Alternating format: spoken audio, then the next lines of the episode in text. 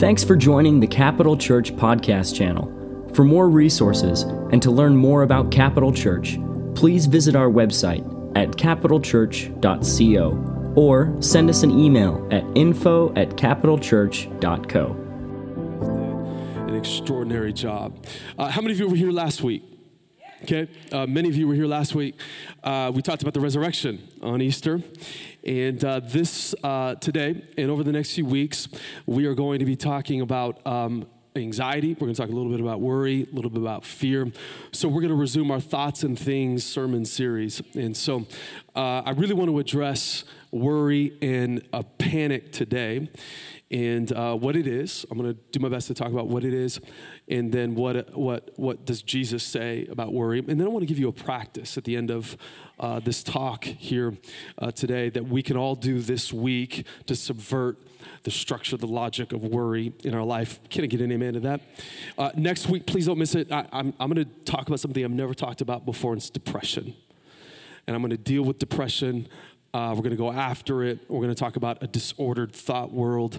I'm really excited about that because I know there are a lot of people, good people, everyone say good people, good people love Jesus and they're depressed.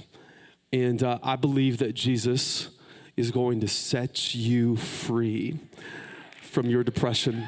So please don't miss that. So I'm going to do my best to talk about. Remember, we talked. The, the whole thesis of the sermon series is you don't have a behavior problem, an addiction problem, right? An adultery problem per se. You have a problem with your thinking. And so uh, we're going to uh, talk a little bit about that today. So we're going to get to our passage here really quick as we, uh, Jesus, excuse me, in Matthew chapter 6, uh, has been talking about the priorities of the kingdom of God. And uh, this is uh, technically the Sermon on the Mount. And so he's been talking about a lot of different things, kind of a kind of giving us a panoramic vision of, of our life before God. And he talks about fasting, giving, all that kind of stuff. Then we come to verse 25, and uh, this is what Jesus says. Therefore, I tell you, and I'm going to take just a chunk of this passage and we'll go through it. Do not be anxious about your life. Can you turn to your neighbor and say, Come on, man? I mean, come on, come on, come on, come on. So this is this is cast as an imperative, right? So is Jesus being insensitive? Like, do not be anxious about your life. That's like for some of you, that's like Jesus coming to you saying, Hey, you can't breathe anymore. Right? Fear and anxiety is the dominant feature of your life, and you're like, come on, how? Like, how is that possible? We'll talk about that here pretty quick. So, Jesus says, Do not be anxious about your life, what you will eat or what you will drink, nor about your body, but your body image. Don't worry about wealth. Don't worry about income. Don't worry about your self worth. Don't worry about all that stuff, right? Your social media presence, uh, what you put on, right? Technology. We go on and on and on ad, ad nauseum. And then he continues, Is not life more than food and the body more than clothing? Come on, is life more? I, how many of you love brunch? But come on, is it? Is there something more than brunch? Right? Is there something waking up, going to brunch, going to church, then going to brunch, right? Doing your thing throughout the day, um, or maybe throughout the week, going to work, coming home, watching some Netflix, whatever show, and then you sleep, and then 80 years from now you die. Isn't life more? Than that. And Jesus will answer, Yeah, absolutely, in the emphatic. So we come to verse 26, and I love this. Jesus said, Okay, this is how you subvert anxiety. Look at the birds of the air right? They neither sow nor reap nor gather into barns, and yet your Father in heaven feeds them. Are you not of more value than they? Like, how many of you love springtime in the morning? I love like about seven o'clock in the morning going out. It's nice and brisk and cool. We have a little dove um, at the other house. I've yet to, when I, when, I, when I wake up, I've yet to go outside and see a dove um, popping pills and drinking Michelob and saying, Man, brother, it's going to be a rough day today. And then goes back to cooing, coo, coo, right? Now, I've been dive bombed by birds before. I know, I know there's some Darwinian um, scholars out there that say, yeah, you know, barnyard chickens are territorial, there's a dominance hierarchy, and they all hate on each other. I get that. But Jesus is saying, hey, when you actually look at the cosmos and you look at the birds, man, it kind of seems like they're carefree. They're not worried about yesterday, they're not worried about tomorrow. They're actually kind of present. How many of you would like to live that life? Some of you, you can't enjoy your family time. You can't enjoy your, your kids. You can't enjoy your spouse. You can't enjoy your downtime because you're way too worried. And then Jesus says in verse 27 Which of you, by being anxious, can add a single hour to a span of life? In other words, Jesus is saying, hey, anxiety and worry is a complete waste of time. Man, that's hard to, man, that's hard to stomach, right? A complete waste of time.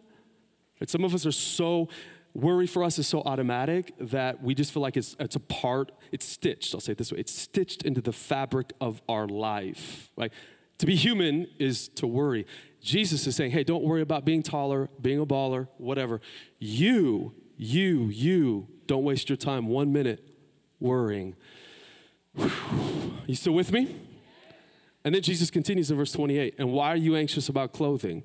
Consider the lilies of the field, how they grow. They neither toil nor they spin. Yet I tell you, even Solomon in all his glory was not arrayed like one of these. But if God so clothes the grass of the field, which today is alive and tomorrow is thrown in the oven, will he not much more clothe you? Oh, you. Many scholars believe that Jesus invented this next phraseology of little faith basically he's calling the crowds little faiths, right? Little believers, little trusters, right? Oh, you of little faith. And then he continues, verse 31 Therefore, do not be anxious, saying, What shall we eat, or what shall we drink, or what shall we wear? For the Gentiles or the pagans seek after all these things, but yet your Father in heaven knows that you need them all. But seek first the kingdom of God. This is about priorities and his righteousness. We'll probably talk about this over the next few weeks, years, months, whatever. And all these things will be added to you. Verse 34 Therefore, do not be anxious about tomorrow, for tomorrow will be anxious for itself. Sufficient for the day is its own trouble. Quickly, one more passage before we pray, get into this uh, four hour talk here pretty soon. Philippians chapter 4, 4 through 9, Paul talks about anxiety, and he begins in verse 4. He's writing in prison, so there's a lot of irony in this passage. And he says, Rejoice in the Lord always. Again, I will say, rejoice. Some of you can't rejoice right now. Some of you, as Shay mentioned, it feels like winter. It feels like this last week a winter storm hit you and you're suffering. You got bad news. You don't know what to do with it. Your life is gripped by fear, worry, panic, maybe even despair. Paul says we can still rejoice, even though you don't feel like rejoicing, because we're part of a community that rejoices. This is why you can't go it alone. This is why you can't do life by yourself. Paul, in other words, is not saying rejoice to an individual, he's saying rejoice to a community and we come together. It's so important that we're part of a community of believers because when we're not rejoicing, we can get around people who are rejoicing, who also can bring comfort and strength to us. Verse 5, Paul continues, Let your reasonableness or your gentleness or your compassion, in other translations, be known to everyone. The Lord, I love this, is at hand. Do not be anxious. Sounds like Jesus in Matthew chapter 6. About anything. How many of you, just show hands, how many of you say, yeah, Chris, that's, that's tough? About a third of you. The other two thirds, you guys are liars, okay? I'm raising, because, hey, this message, I'm preaching myself this morning.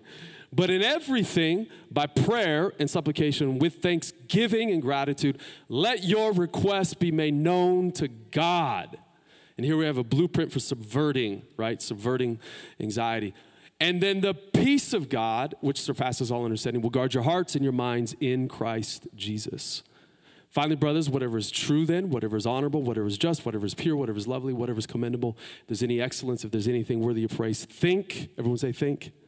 Think about these things. Think about these things. Think about it. Think about it. Think about it. Think about promises of God. Verse 9 What you have learned and received and heard and seen in me, practice these things, and the God of peace will be with you. And everyone said, Amen. Could you bow your heads, close your eyes, Father?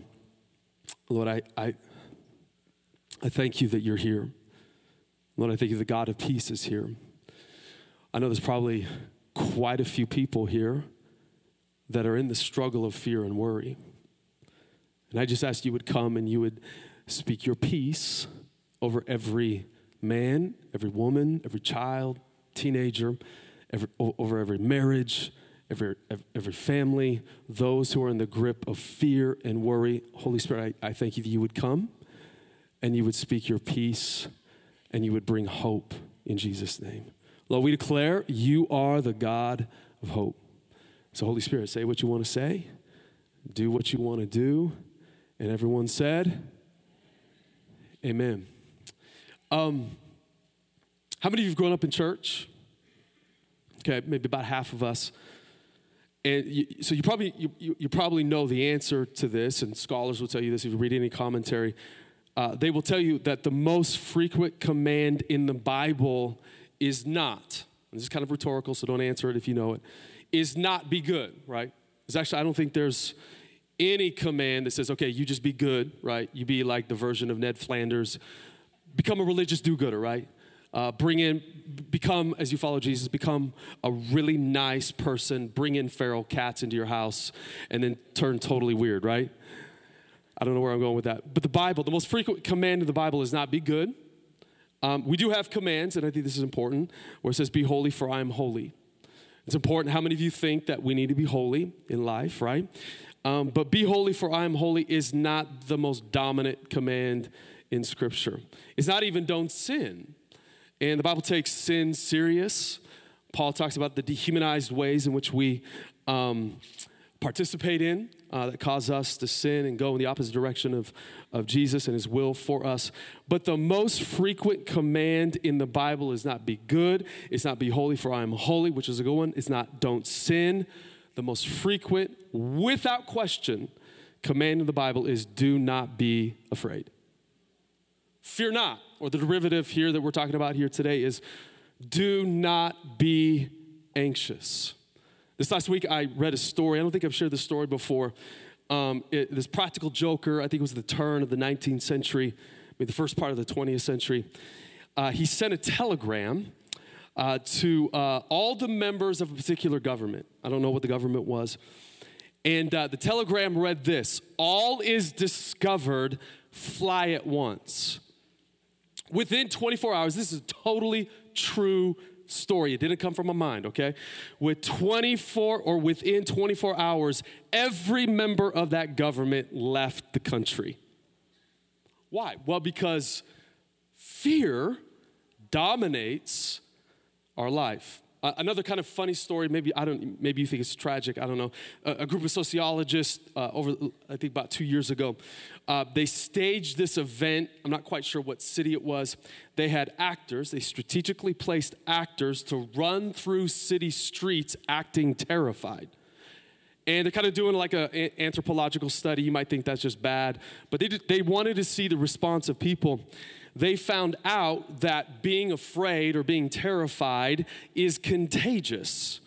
As people were running through the streets afraid and pretending to lose their mind, people who were, they, they weren't in the know of this stage event, started picking up all their, their stuff, started picking up their babies, and they all started to run, right? And they concluded, you might think that's that's mean, right? But they concluded that a basic feature of human life is being afraid. We all struggle with fear. Like some of you think I'm a man, I'm, you know, I, I my guns, I live in Idaho, I go camping. I grin down Sasquatch, like I wrestle grizzly bears, like whatever. Stop it, stop it, stop it. We all, come on, look at me. Some of you, come on, don't get religious. You all struggle. We all struggle with fear. It's a basic thing in, in, uh, that, that Jesus has to address, especially if we're committed to following Him. Everyone, I, and I don't have to be a betting man, but I think everyone in this room if God was to come to you right now and say to you, you don't have to be afraid of anything, you would just start, some of you would start crying. Some of you would just breathe. You're like, oh my God, this can't be true. If God came to you right now and said, everything in your life, from your babies to your body to whatever, your past, your future, your job, everything is gonna turn out all right, that would be the best news ever. And yet, this is what Jesus is speaking over every, if you have ears to hear, over every person in this room. You do not have to be afraid of anything. I'm getting a little bit ahead of myself. Give God a hand. It does feel strained, and, and I want to talk about that. But as I get a little bit ahead of myself, I do want to say that Jesus in this text, Matthew chapter 6, forces us to reframe, or we could say reimagine our life, or better, better word, re-see our life, re-see God, re-see the cosmos. In the words of one scholar, we have the task, when Jesus says, do not be anxious, we have the task to re-see the world in which we inhabit without the nagging sense that everything is going to go horribly wrong. Right? Like many of us, we, we don't think maybe in this particular way, but many of us, the reason why we worry is because we just work from an assumption that the universe is unfriendly, it's cold, it's pitiless. My boss doesn't like me, my kids don't like me, this person doesn't like me. We worry, we worry, we worry, and then that turns into resentment and bitterness and rage and isolation. And God has not called us to that. Some of you, you work from the assumption of like Murphy's Law. I've talked about this before. Murphy's Law, Scott, I probably get, get this wrong, the phraseology, but Murphy's Law is essentially everything that can happen will happen, right? And so many of us, the reason why we worry is because, ah, it's a good day, but ah, you kind of think in the back of your mind in your subconscious that something terrible is going to happen. But the good news here today is you don't have to be afraid of one thing. You don't have to be afraid of one thing. The bad news about this is how do you stink and do that? Like, I don't know about you, but I know about me. Fear sometimes feels like the air that I breathe. It's like our oxygen. We live in a worried world. I know, particularly, I like to think probably way too much, and I could get myself into trouble. And sometimes worry and fear, especially when I was younger, for someone to come and say, hey, you don't have to worry, you don't have to be afraid anymore, it kind of felt like someone saying, uh, again, as I think I mentioned this before, you don't have to, you can't breathe, right? Breathing uh, is to be afraid, right? To be afraid is our breath, is our oxygen. Yet the good news is we don't have to worry about one single thing. Why? Well, because God made this world. I'm to talk more about this here soon. That this world, the cosmos in which we live in, overflows with God's grace and goodness and generosity. Uh, we don't have to be afraid here today because of what we celebrated last week that Jesus of Nazareth came back from the dead overthrew death itself, turned it back on itself, and now every Christian, especially in the first part of, of the first and second century, made a radical claim that Jesus, through his death and his resurrection, was the king of all of creation. And so when Jesus tells his disciples, hey, trust me, trust is not just some doctrinal um, engagement thing that we do. It's not just some, like, we got to figure out, like, all the different aspects of theology, which I think is really important. To trust Jesus simply means that you're going to trust him when he says that everything is going to be all right. And that Jesus will, in fact, wipe away every tear. And that Jesus will take every suffering, every trouble, every difficulty, and he will redeem it.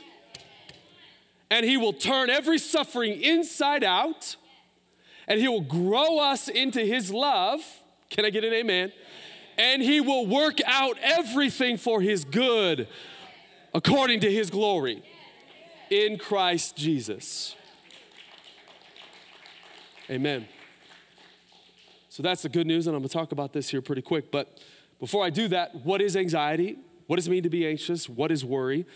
Um, those two words um, kind of share um, similar uh, roots kind of in the same lexical, obviously, world. But both words refer to the experience of being choked. In other words, when you worry, um, that choking sensation is, is how you feel. Anxiety leads us to experience something similar to that. It, it can literally mean to be out of breath. To worry, to be anxious, is a low grade fear. Um, it's also organized around this what if scenario. Like, you don't want to hear any of my camping stories. I don't want to talk more about my camping stories. But I have to say, when I went camping, I thought about every what if scenario possible. I thought about not just one bear attacking me, but three bears attacking me. Right? I thought about all the, the possible scenarios that could happen to me, like there could be, what if, right? Mountain people out there who cannibalize people and they come into our camp and they eat Joel and Scott or whatever, right? to worry, to be anxious is to think about your future and to to, to think about every negative possibility. It's what if, what if? Like some, some of you, you, you think about, well, what if I lose my job? Or what if that person at work has bad feelings or a bad opinion about me? What if this happens to my health? What if I get a bad diagnosis? What if, what if, what if, what if? That's, that's the logic of anxiety, which um, unfortunately, if you allow worry to be the dominant feature of your life, every psychologist will tell you, even doctors will tell you, that it will suppress your immune system. It will render you impulsive, in the words of one clinical psychologist, and it creates a vulnerability in you in so much that you start making bad decisions in life. There are some people in here, they're so dominated by worry that you made bad decisions about your marriage. You made bad decisions about your job. It wasn't just because you had a behavior problem, it was because you had a worry problem. Corrie ten said this about worry worrying is carrying tomorrow's load with today's strength. It's carrying two days at once. I like to argue some of you are not just carrying two days here today, you're carrying five years. You thought about five years, right? Or some of you are thinking about like in a month from now, there's a big thing coming down the road and you're obsessing over it. To worry is to carry at least two days at once or more. It is moving in tomorrow ahead of time. It's to break this time sequence. There's only one being in the universe that can break the sequence of time and matter and space, and it's not you. Hate to break it to you.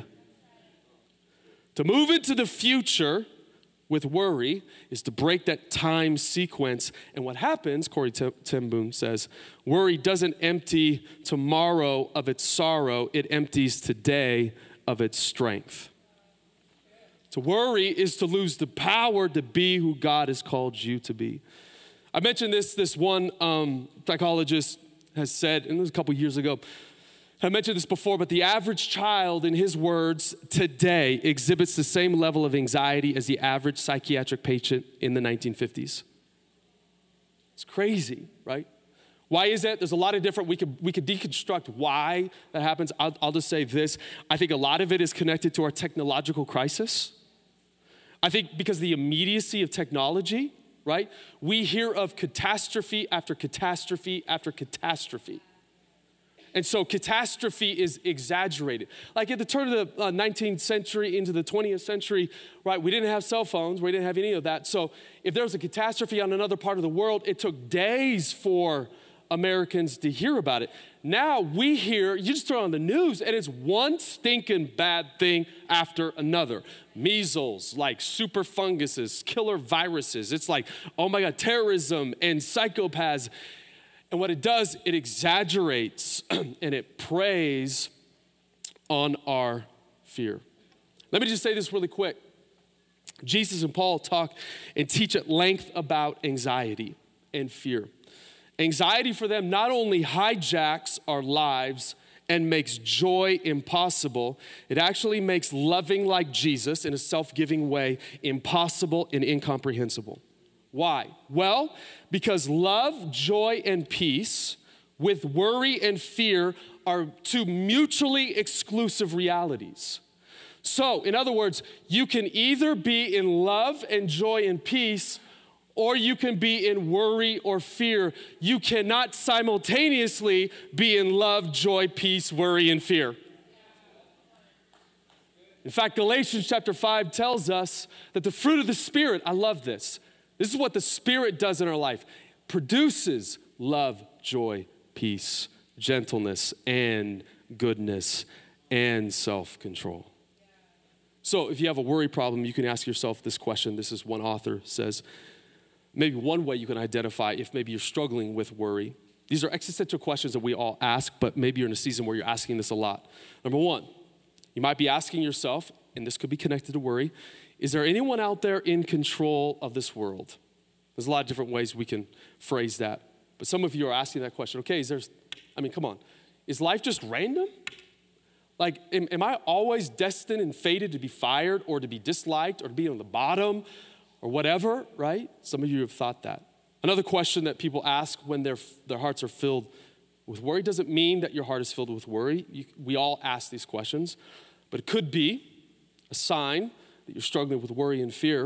And it's this Does my life, does this world have a purpose? Another question is Am I something? Do, do I have value or am I just nothing? Like I'm in this pitiless cosmos in which we live. Final question, again, that maybe help identify if we're really struggling with worry is Is this life all that there is? Let me just say this really quick before I get in kind of the meat of the message here today is um, John tells us that perfect love casts out all fear. So when you're perfected in the love of God, it does something to fear and worry in your life. When you really know that your Father, and I'm getting a little bit ahead of myself, but um, kind of giving you a clue of where we're going with this talk. But when you're really perfected in the love of your Father in heaven, when you know that He loves you, He loves you, He loves you, you won't struggle with worry and fear. But the opposite is also true. Perfect fear will cast out love. It's important. I think we all would agree that it's important for us as we follow Jesus to be formed in the love of God. So, what is anxiety? Uh, there's a lot of different ways we can describe it. I'm going to give you two aspects of anxiety because we don't have a whole lot of time. So, I'm going to break down the structure in two ways of anxiety. Number one, when we worry, and when our heart is filled with anxiety, um, we have a perception, real or not, of a sense of losing control. It's a sense of, man, things are outside of my control. The second aspect of worry is a failure to trust in the goodness of God. So, number one, the sense of losing control. There's a team of German researchers I read in this one particular book. They did study um, traffic jam studies. How many of you just love the traffic in Meridian? It's funny, this team of German researchers said that in a traffic jam, your, your chances, don't get worried, but your chances of a heart attack increase. Why? They wanted to ask that, they wanted to answer that question because this is the data, that's what it was pointing to. And they came to this basic conclusion these are my words traffic, and when you're in a traffic jam, it's all about a loss of personal sovereignty. Right? In a sense, you, some of you, you treat people like the scum of the earth when, they're, when you're in traffic. Why is that? Why are people so angry? It's because they have a perception that things lie outside of their control right? That there's an infinite amount of variables in our world. Like, again, many people, um, they don't like to think about this, that lie outside of their control, and people just can't handle that. Like, it's funny how we pathologize drivers. Like, I know how to drive, but all the other people in Meridian don't know how to drive. Right? It's funny, I had a weird experience. My wife and I, have I've shared this before. We love our date nights. Um, they're few and far between with raising 32 kids, right? But uh, a couple weeks ago, we went uh, to Albertsons on our date night. We had salad. We ate like birds. We loved it. And then we went to Target and we bought Drano, right? And uh, not only we bought Drano, we got some baby stuff, and we had such a great time. We were in our van, and it was about 8:30 at night. I was just so I gotta be honest. I was a little a little grumpy. We pull out from Target into uh, onto Eagle and I, it, it, felt like all of Boise. Have you ever told yourself, it just feels like when you pull out onto a street, all of Boise decides to pull out at the same time? So cars are coming by, and so I turn on to Eagle, and one guy cuts me off, and and this is I'm going to date myself, but um, out of my heart, out of my mouth, I said, "You stinking nincompoop." I called a driver a stinking nincompoop, right? I don't swear. That's uh, uh, some of you have that problem. Anyways. I could name names right now.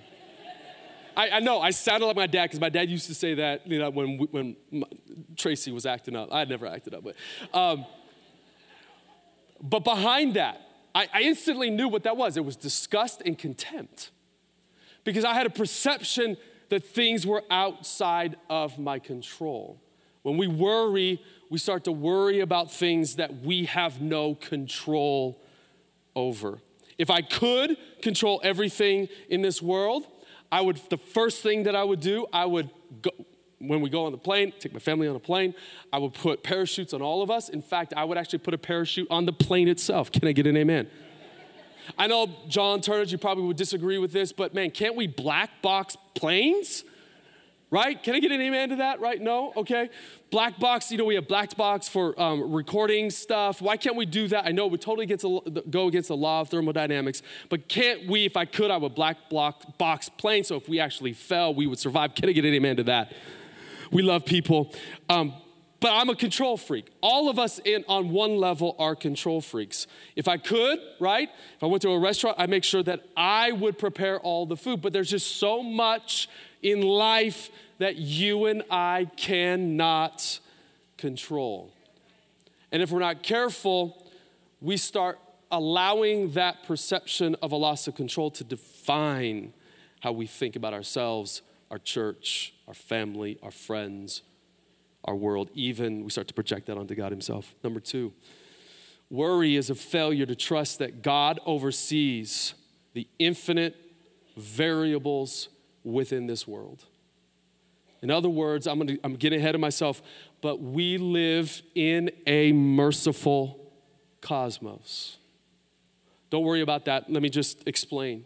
This last week, I read um, a professor of psychology he wrote a popular book. I'm not going to name his name. You probably know him. You probably have read his book. You probably love his stuff. I really don't care for him. Anyways, he, I care for him. Let me clarify. I hate the world, right? No. I love him. I don't love his writings, right? His very Hobbesian, very bleak view of the world. In it, he writes this. Again, he's a professor of psychology and he helps people. I don't know how this helps people. He writes about our world Mother Nature, I'm sure he shouted this as he wrote this. In his words, Mother Nature is hell bent on our destruction. Mother Nature, in other words, wants to kill us. And he describes what um, the reason why he's talking about that because his purpose is to challenge the French, in his words, impressionist landscape um, vision of our world, that our world in its original state is idyllic, peaceful, romantic, all that kind of stuff. He uses an example after example of, hey man, this world is filled with guinea worms, um, mosquitoes, malaria, um, starvation level droughts, AIDS, black plague. He keeps on adding and adding and adding, giving examples of why this world is a very dark place. He then switches into my kind of like psychology mode. He quotes the Red Queen of Alice in Wonderland. And he says this, the Red Queen says this, excuse me, in Alice in Wonderland. You have to, you have to run fast as you can just to stay in the same place. He's talking about fitness. He's talking about the survival of, of the fitness. He has a Darwinian vision of the world. And then he moves into talking about dominance, hierarchy, and uh, how you have people on the top of this dominance hi- hi- hierarchy and people at the bottom. It's the ultimate truth of our world. So you have male level one, who's at the top of this hierarchy, and this is what he says about these male level one guys. They have the best places uh, to live, they have the best food, they have limitless opportunities for romance, et cetera, et cetera, et cetera. Then he switches to female level ones, like they're on the top of this dominance hierarchy. They have access to high quality um, guys or suitors. They're tall, they're strong, they're. Um, they're uh, symmetrical. What does that even mean? Like I asked my wife, why, I didn't say wife, Kel, am I symmetrical, right? But these women have access to high quality um, suitors. Uh, they compete ferociously, they're pitiless to maintain their position. And then he goes dark again. He goes, then you have the level 10 people. Their food is terrible. Um, they live short lives, they die young, they age quickly, and no one cares for them. And then he says, the answer to this, the problem that we live in of a pitiless cosmos that we inhabit is get more sleep and put your shoulders up because it affects your serotonin. And I'm like, oh my gosh. I ain't going to you to get counseling this week.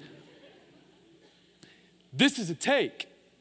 This, in many ways, affects a lot of people and, and their struggles and how they view the world. It might not, they might not think of it like this in a more sophisticated way, but the reason why a lot of people worry is because they work from an assumption that the universe, the cosmos, God Himself, is not for us. If this world is like what He describes it Mother Nature trying to kill you, right?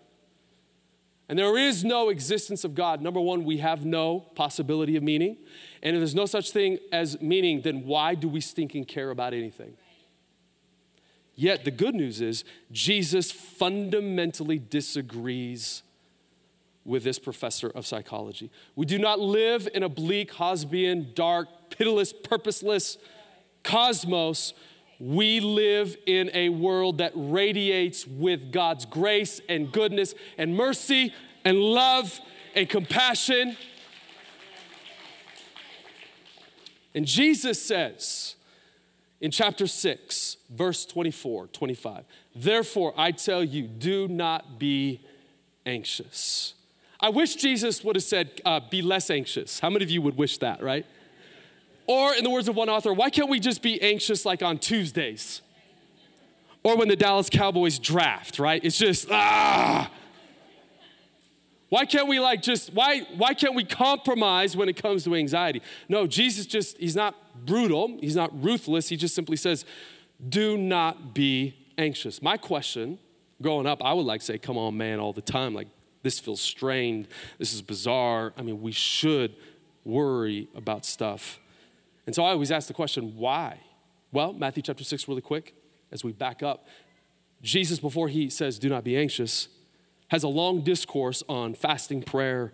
He talks about um, giving, generosity, the evil eye man, the Lord's Prayer. Um, he talks a lot about not, not putting on a show, uh, a religious show. And then he uh, begins to flesh out two main themes in chapter um, six. And uh, those themes are focused on the Father. Everyone say the Father and priorities. So Jesus tells us in Matthew chapter 6 that his Father, the creator of space and time, is present and he also rewards us. It's important for us to understand. He then moves from that. Again, this is all before he says, do not be anxious. And he says, you don't have to pray like the pagan world, right? There's a lot of studies on how pagans did religion. And uh, the, the assumption of pagan religion is that no one knew where they stood with the gods. And so they came up with these elaborate religious um, experiences where they would say a ton of words. There's over and over and over mantras and incantations and magic spells. And the reason why they did that is because they were trying to court the favor of the gods because they didn't know what was going on in the invisible world where the gods lived. Yet Jesus says you don't have to pray like them and say a ton of words because the Father, everyone say the Father, the Father knows what you need before you ask. Love that. And then he moves into the Lord's Prayer. The dominant feature of the Lord's Prayer is that our God is not a distant landlord, not a faceless bureaucrat, not a detached Buddha type of figure. No, no, no, no, no, no, no. The one who runs space and time in the material world is a father. I love this. He is a father and this Father has a kingdom. And because of this, we do not have to be anxious. Now, let me say this really quick. Uh, anxiety, when Jesus says, do not be anxious, what he's saying is that you could never feel fear or worry or anxiety ever. That's just simply not possible. What Jesus is saying, and what Paul says in Philippians chapter 4, and we'll get there really quick, is that you cannot allow fear and anxiety and worry to be the dominant feature of your life. Why? Well, um, because Jesus thinks, in the words of one scholar, that we have no reason ever. This feels bizarre and strained, but go with me. We have no reason ever to be anxious. I want you to feel that. I want you to feel the tension. It's hard, especially when we know things about our world. We hear things and we hear tragic stories and there's catastrophe and things happen to good people, bad people, whatever. But what Jesus is saying, you have no reason ever to be anxious. In fact, one scholar commenting on this passage, when Jesus says, do no longer be anxious, the scholar says that this present world, according to Jesus, is a perfectly safe place to be. Why? Because sometimes, let's be honest, it doesn't feel safe. Can I get an amen to that? It feels like, my, my gosh. Sometimes I feel like in dumb, dumb and Dumber Cosmos where birds' heads are falling off, right? Have you ever had that week where it's like everything that could, Murphy's Law, everything that could go wrong goes wrong? Have you ever felt that before?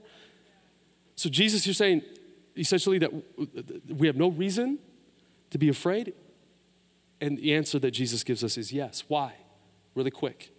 Because we have a Father who cares for us. It's funny, um, every night, my family, it's kind of a, it's an implicit demand, wants me to go around the house before everybody goes to bed and lock all the doors, right? Check every window, right? Pretty much.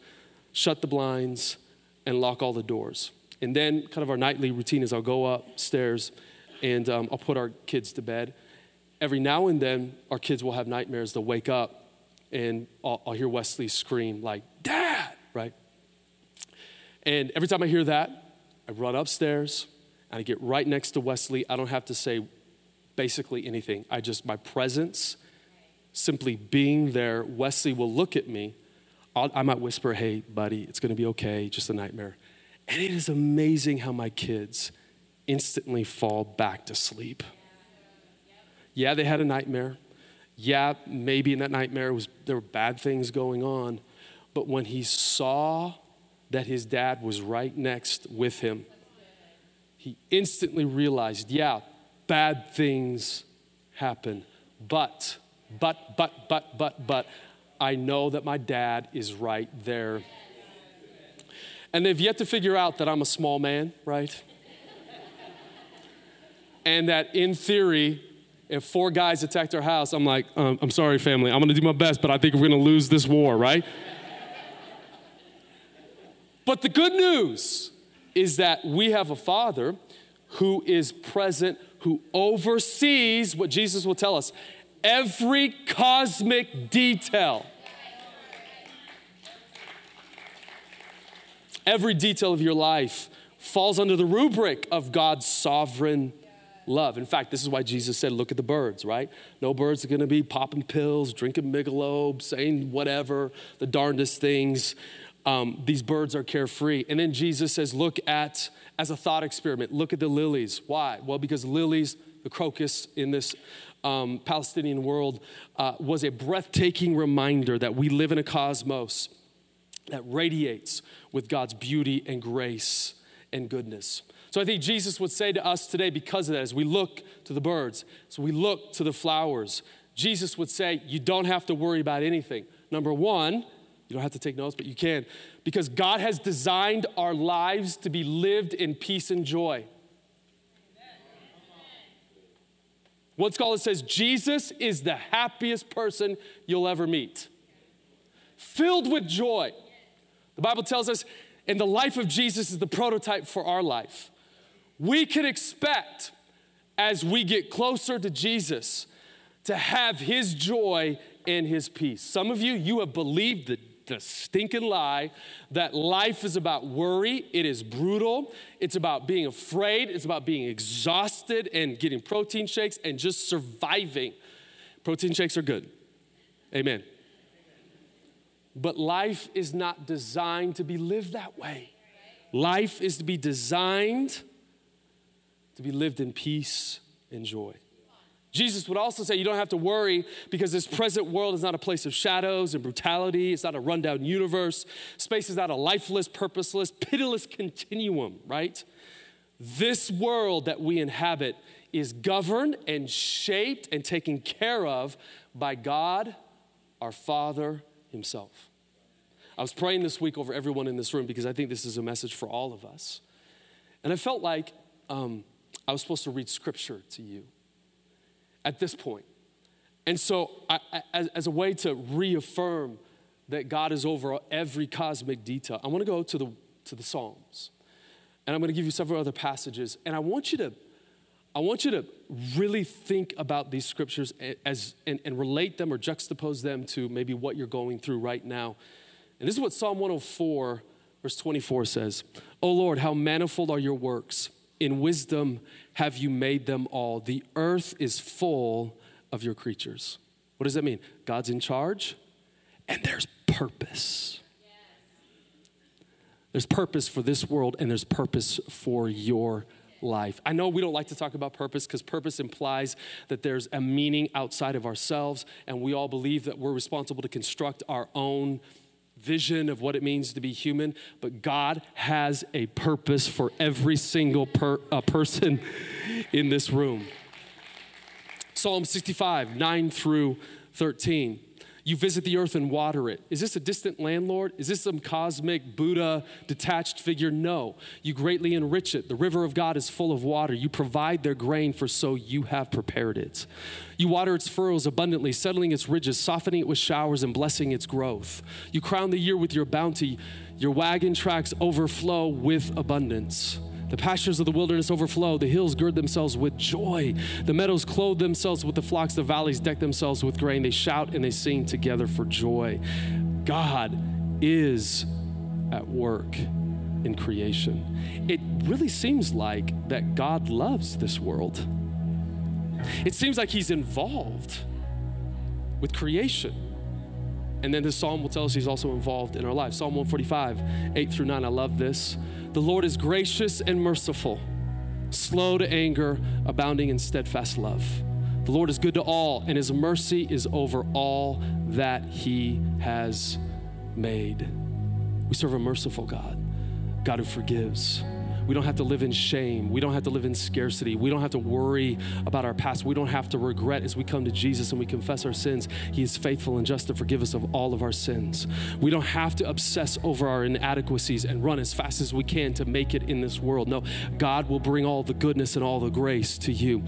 God is merciful. He knows when you're sick. He knows what you're going through. He knows your pain and sorrow and suffering. This world, yes, has been spoiled by evil forces, by death itself, but Jesus has won the victory. Come on, through his resurrection. And it's Jesus who is the King of Kings and the Lord of Lords.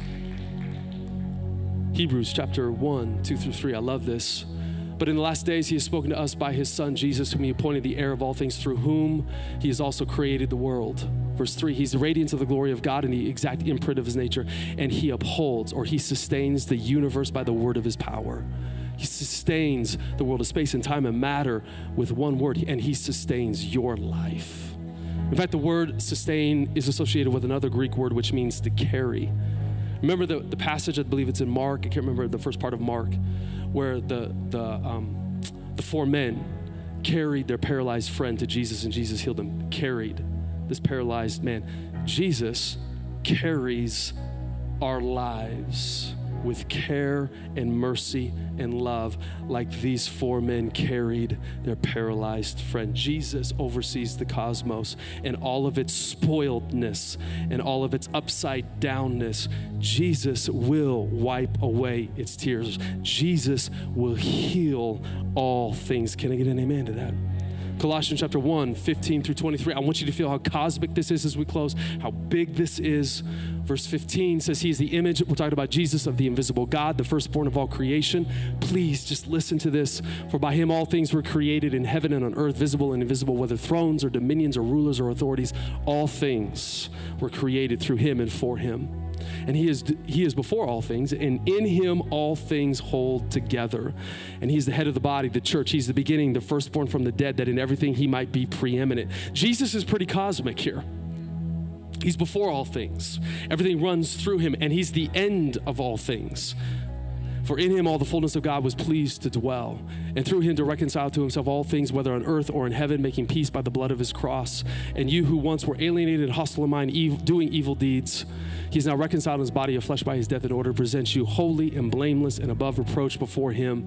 If indeed you continue in the faith, stable and steadfast, not shifting from the hope of the gospel that you heard, which has been proclaimed in all creation under heaven, and of which I, Paul, became a minister. Psalm 24, verse 1, we don't have this text, but the earth is the Lord's and the fullness thereof. Yeah, bad things happen.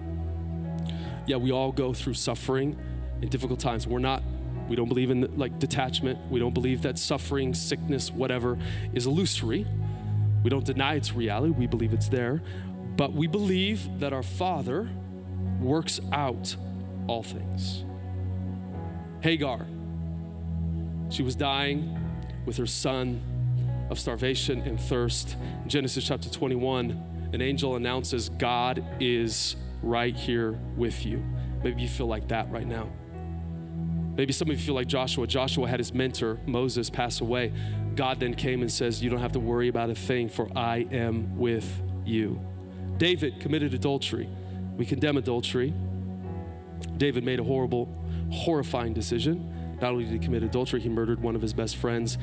And yet, as David confessed his sin and turned back to Yahweh, God announced that he was with him. Elijah was exhausted. Maybe you feel like Elijah. Elijah was exhausted, he was filled with lack of faith, and it was God who was right there feeding him and bringing him out of his, his despair. So, yes, we have problems. We will not, not deny that we have problems. But what Jesus says the biggest problem really is about how we think about him. He ends, and we end here. Jesus said, Hey guys, we live in a perfectly safe place. Yes, things are going on, but you have a Father in heaven who will provide for you and who will work out everything for your good. We live in a merciful cosmos. The world is drenched within God's affection and satisfaction, right? But then Jesus calls everyone little faiths. Why are you of little faith? What is that? Well, this is simply, little faith is simply an incorrect vision of God. Little faith is about how we think. Let me just say this really quick. You don't have a worry problem per se. Worry is not just an emotional disorder. Worry, in fact, at the very heart of it, the very bottom of worry, is a disordered and cluttered thought world. It's it's connected. Worry, when you have the feelings of worry, again, it's not just an arbitrary event that makes you feel funny or off. Worry is not thinking straight about Jesus and yourself. Having your mind renewed as, as we close here is essential for living in God's love, joy, and peace. In fact, your thought life will run your life. We find this in Proverbs 4 23. John 15 tells us, Jesus says this 10 times in seven verses, that you have to abide in my words. John 8, 31, 32, we mentioned this about four or five weeks ago, that you have to abide in the words of Jesus and then you'll know the truth and the truth will set you free. Colossians chapter 3, verse 2, Paul says you got to set your mind, everyone say your mind. Got to set your mind on the things that are above. I think the problem, and I've experienced this before, maybe you've experienced this before, is we usually start our day without scripture. And then we go throughout our day without thinking about scripture or God or his promises or whatever. And then we come home, like after a good hard day of work, and we listen to the new Taylor Swift album. Is, is that a thing, right? Anyway, maybe a little bit of Kanye. Like we heard our boss talking. We had like some conversations with people at work, all that kind of stuff. And we come home, we put, maybe put the kids to bed, or maybe you don't have kids, and you turn on Netflix and you watch a serial like murder drama. And then the next morning you wake up and you're like, why do do I feel so afraid? Worry is not an accidental, random thing that happens to you. I'm sorry. Worry is all about what you've decided to think about. You can either live in the joy and the peace and the love of God, or you can live in worry and fear. You cannot live at the same time in both those realities. So we end with the practice. Are you with me? I got to close. I've got a little bit too long. Philippians chapter 4 gives us our practice for this week. So, how do we subvert worry? Is there anything practical that we could take away from this? Yes. Paul says, and I think this is the first thing we should do this week When you go home, take some time out of your week, and the first thing you should do is you should name your stinking fear. Name your worry. Paul says, bring your request to God. Isn't it funny how, like, I, this is what I do. When I worry, I think about it for days before I bring it to God. Have you ever experienced that before? I worry, I worry, I worry, I worry, I worry, I obsess, I obsess, I obsess. My heart races. If you ever experienced this before, you'll, you know exactly what I'm talking about. And then I'm like, oh yeah, maybe I should uh, name it and bring this to Jesus. Right? First thing you should do is you got to name your fear and your worry. The second thing you should do is you got to pray over your worry. You name it, just the fact of naming it is going to set you free from worry. But as you name it, you pray over your fear. You say, I'm scared, this sucks, whatever. God, you bring your honest self to God. God, I don't know how I'm going to get out of this. I don't know what's going to happen in the year. My boss said this, the doctor said this, right? That was a good save. I'm such an athlete, guys. It's pretty amazing. Thank you, Marshall and Rachel. But pray over your fear and your worry. You name it, you pray over it, then you thank God over it. Paul says, bring your supplications in prayer and with thanksgiving, present them to God, right? So thank God. You name your worry, you pray over it this week, then you thank God over it. What is Thanksgiving? Thanksgiving is just simply rehearsing and reminding yourself of all the promises of God. You say, okay, this is what has been said. This is what I feel. This is what I'm thinking as I name it, as you're honest with God in prayer. And then you start thanking God by declaring the promises of God. This is how I feel, but this is what God says over me. I am scared. But God, you said I don't have to be afraid because you work out everything according to your purpose. You take your your prayers and you build them around the promises of God. You can't take prayer and build it around a feeling. You can't take prayer and build it around your fear. You have to take prayer and you got to build it around the promises of God. Can I get an amen? And finally, as we close here, you name it, you pray over it, you thank God over it, and then you give it. In other words, you leave it with God. See, my problem over the last few years, I'll be honest with you, has I, have been pretty good at naming my fears. I've been pretty good at praying over my fears, and I've been pretty good at thanking God over my fears. My problem has been leaving those fears with God. I've, I've shared this example, and I end here. Uh, last year, uh, blew a tire, had to go to Les Schwab, love Les Schwab, right? So I bring my, my car in, and they said, hey, I, I, I explained everything. And they said, all right, we, we, we got this taken care of. They said, it'll be about two hours. So I remember I went to uh, Dunkin' DK Donuts, had a maple bar to the glory of God, right? Didn't tell my wife. And uh, had some coffee, read, read a lot. And I just I was having the best time. And then I came back, and I remember the mechanic, he was a really nice guy, said, hey, we're gonna, this is gonna be on us. We took care of your tire. Um, you're a great guy, whatever. And so, you didn't say that. Man, you're just so tall and symmetrical. Anyways, like awkward. Um, and I remember after after I left, I'm driving my car, and I'm like, oh my God, there wasn't for two hours. I didn't one moment worry about whether the mechanic was going to take care of my car. I left it. I left the fixing of the car with the mechanic. I trusted the professional. And then it kind of felt like a rebuke. Oh my gosh. I actually, in, on some levels, trust that mechanic with my car more than I trust God with my life. Because there's so many times I'll name it, I'll pray over my worry, I'll thank God, and then about an hour later, I'm picking it back up. No, if you want to live in the joy and the love that God has for you, you have to name your worry, you pray it, you thank God over it, and this is a radical act of trust. Leave it with God.